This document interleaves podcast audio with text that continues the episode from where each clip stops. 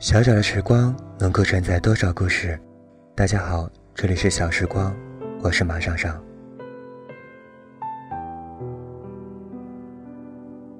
今天要跟大家分享的文章来自于 Mulan 的《很高兴遇见你，我的隐形人》。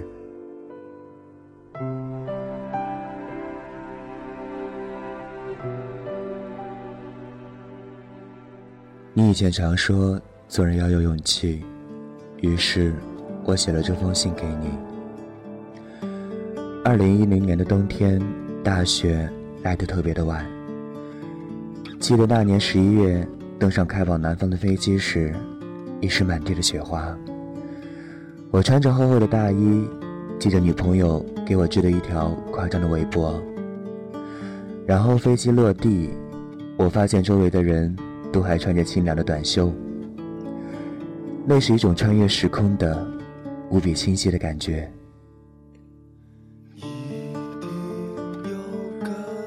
我喜欢旅行的原因，大多并不是为了风景，而是跑去见另外一个世界的人们，去感受不一样的生活状态。在火车上，我总喜欢扒在窗边看。我清晰的记得有一次。火车路过苏州附近的一处村庄，不远处的一所小学正在升旗，孩子们穿着各种颜色的衣服，系着整齐的红领巾。我把头几乎贴在了车窗上，我总会禁不住的猜测他们的生活，也总是禁不住的跑题，想起自己小时候的很多故事。去年还是前年。我已经记不清了。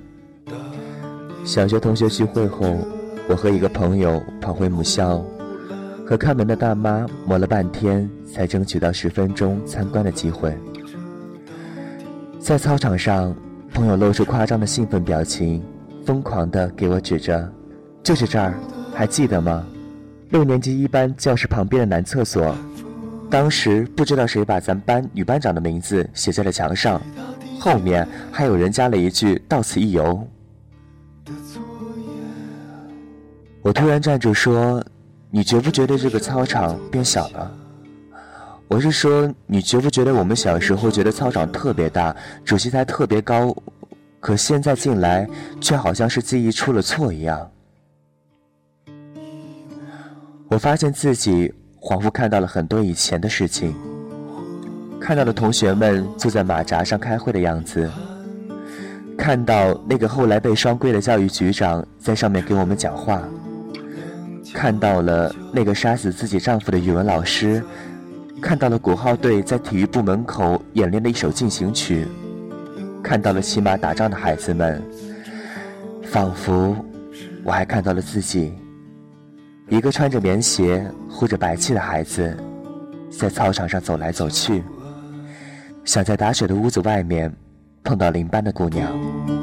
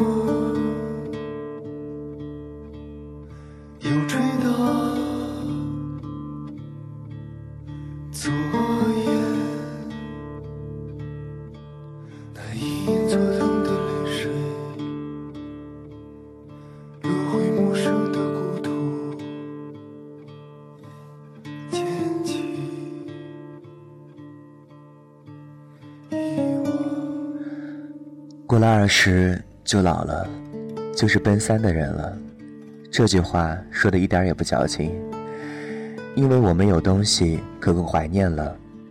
衰老从新开始，从挤在南锣鼓巷喝瓷瓶酸奶开始，从一件件印着小时候物件的文化衫开始，也从书包上别着毛主席像章的时髦青年开始。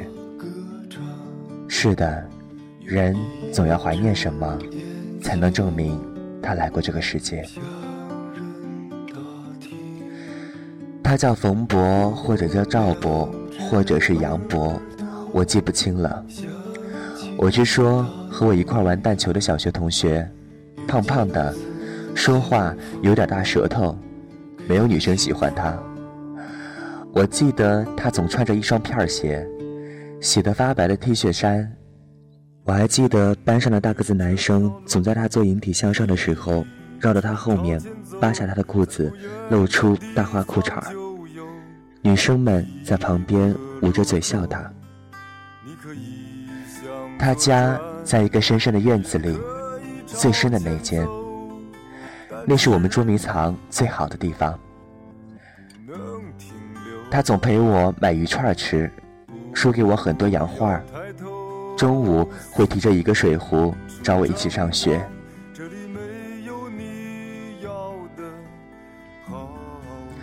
小学毕业后，他被大波轰进了幺七八中学。父母给我交了那时看起来是巨款的赞助费，让我去读一个重点中学。从那时起，我们的联系便渐渐少了。一年的时间，发生了很多事情。小学班上最漂亮女孩在学校被人搞大了肚子。我在学校附近被人劫了五块钱。也包括他在去开学校运动会的路上，天坛北门被一辆卡车撞死了。我听姥姥说，他的妈妈就在他旁边，眼睁睁地看着自己的孩子被撞出十多米远，撞到一棵树上。像我听过的大多数车祸故事一样，他死在了急救车上。后来的后来，胡同被拆了，我们搬进了楼房。很多年后，我姥姥说，她去天坛遛弯的时候，碰上了从前的邻居老太太。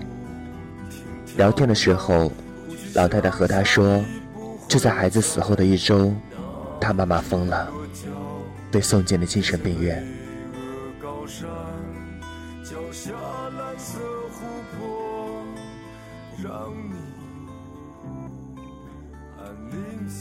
这个世上，有人负责制造谎言，有人负责伪装相信，就是这么荒诞。我们都是演员，只不过有些人匆匆的从我的生命中谢幕，我则要续写这个故事。但是这个故事要讲多久，不管他们还会不会出现在这个故事的结尾，这些都不重要。因为他们离开我的生活之时，就注定会成为我心中的隐形人，在我的记忆最深处搭一个小屋。他们中的有些会在我的梦中出现，梦醒之后，我已经满头大汗，或许还伴随着久未平复的心悸。他们有时会来看我，或者我去找他们。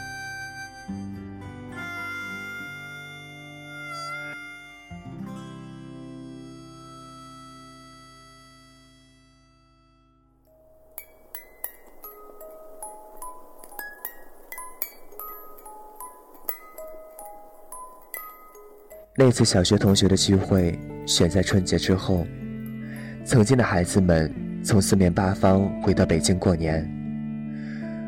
坐在我前面的胖子，大专毕业后就一直待在家里，聚会时忙着调戏班上的女生。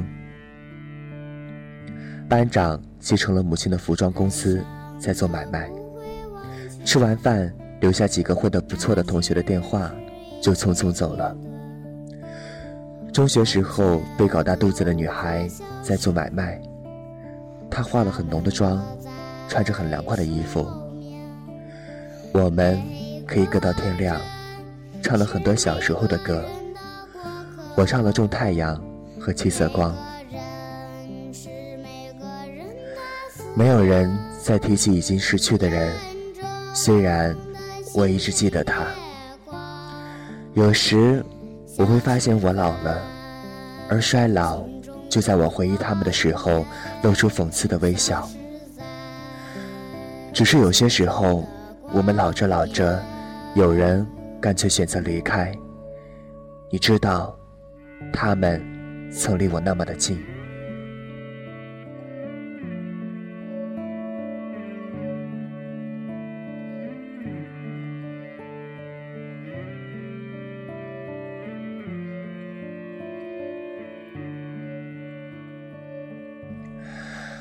我不认识他，虽然大学在一个学院，但我们并不认识。我只是听说他感情失败，男朋友去了英国，就要和他分手。于是，他选择在魏公村附近的一家宾馆割腕，结束了自己的生命。我还来不及认识他，我刚刚读研究生的时候，他学业顺利。学生会主席在通往唐山的高速公路上遭遇车祸，人们纪念他，人们说，也许他是天使，不属于这个世界。我听说过他，他考上了全国最好的大学，酗酒死亡，留下家里没有劳动力的残疾父母。每年春节，他的同学。都会组织为他的父母捐款。身边相识或不相识的人们，选择永不相同的方式离开。这突如其来的世界，和课本上说的一点也不一样。大雁有时排成一字，有时排成人字，只是课本中没有告诉我们，它们飞走了，也许就再也不会回来。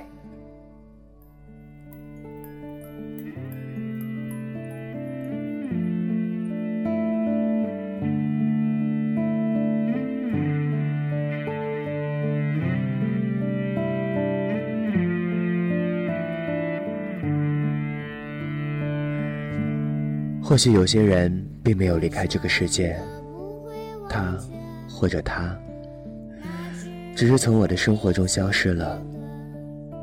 有一个歌手也这样唱过：“每个人都是每个人的过客。”唱的真好，过客终究只是用于怀念。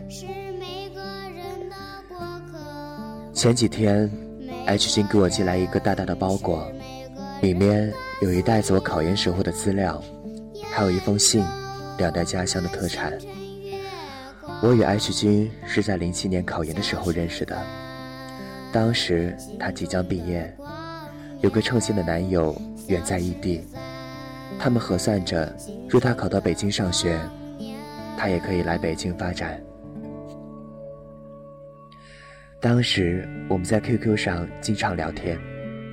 也许是因为那时的人很难遇到一个彼此竞争着录取名额，但不怎么怀着私心的朋友。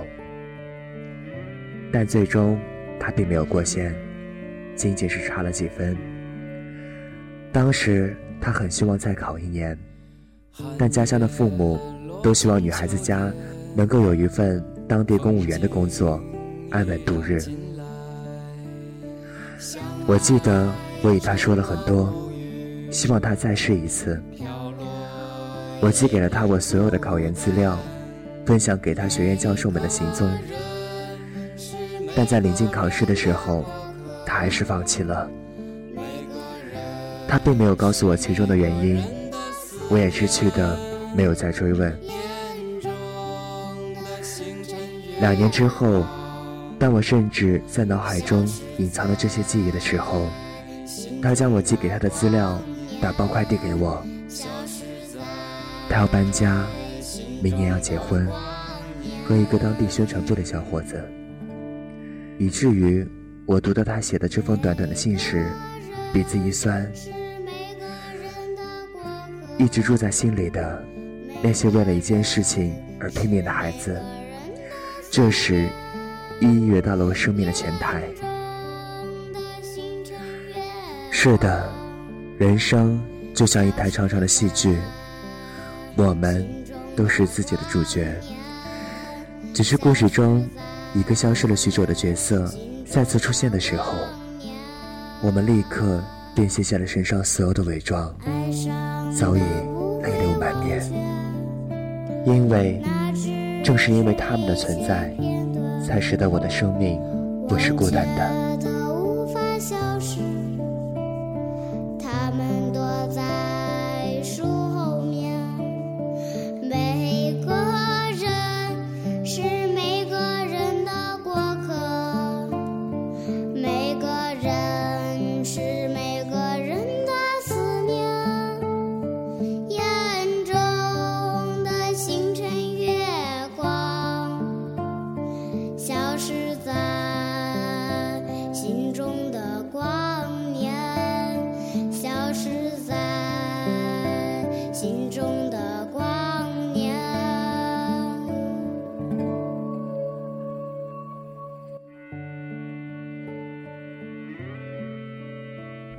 我的生命中经过了许多有趣的人，我远远地欣赏他们，从不肯轻易将“理解”二字脱口而出。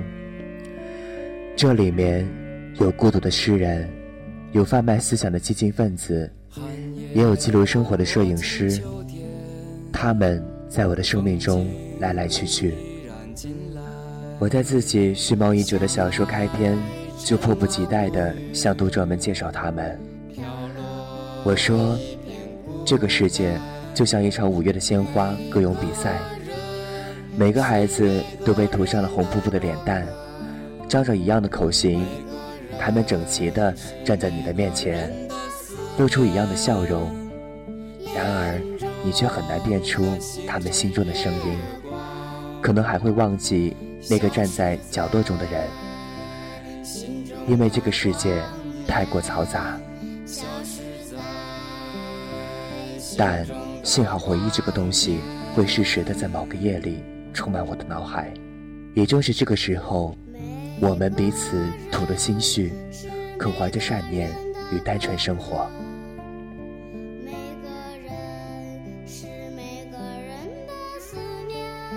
我曾答应一位善良的朋友，写一篇文字。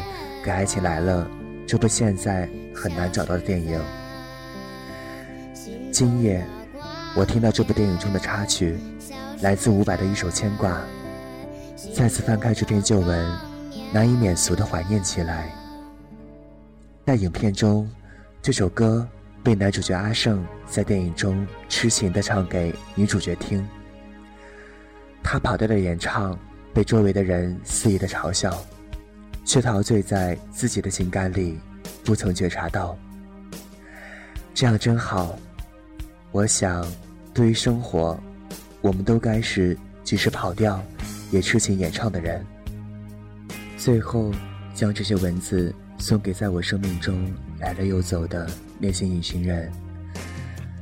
让我以电影中男主角写给女主角的一封信，作为这些想念的结尾吧。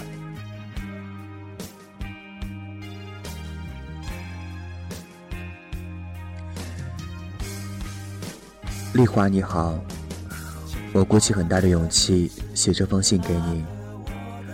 我想，你大概已经不认得我了。我是你的小学的同学，刘启胜。我现在在我阿姨的面包店里工作。看到你每天来买柠檬派的时候，我很高兴。本来以为你失踪了，看到你又在我面前。我真的很高兴，已经有二十余年没见你了。还记得国小时候我们在公园里的那个晚上吗？我们在公园的秋千上等隐形人。我醒来的时候，你已经不见。我以为你被隐形人带走了。隔天的毕业典礼，你也没来。我一直在等你，等到了晚上。结果，你还是没有来。后来，我再也没有见过你。这件事情，在我心中，一直是个秘密。之后的几年，我都认为你已经变成了隐形人，常常幻想你变成隐形人来找我。我看不到你，你却看得到我，也时常对着天空讲一些只有你才能听得懂的话。国二时，我的父母出车祸过世了，那是我最难过的日子。但是你变成了隐形人，却一直陪在我身边，帮我度过了那些难过的时光。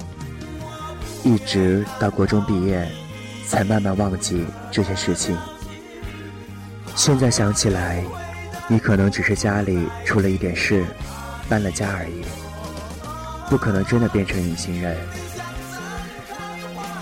但我还是要感谢你，陪我度过我的青春期。至少，你变成的隐形人，是一直陪着我的。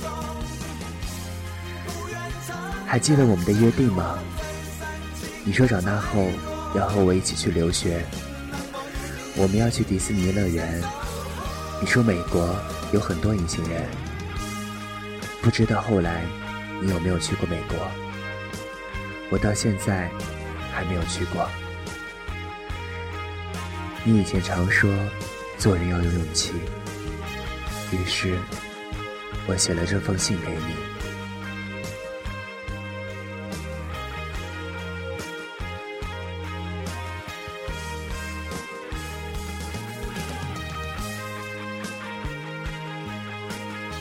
这里是小时光，我是马尚尚，感谢收听，再见。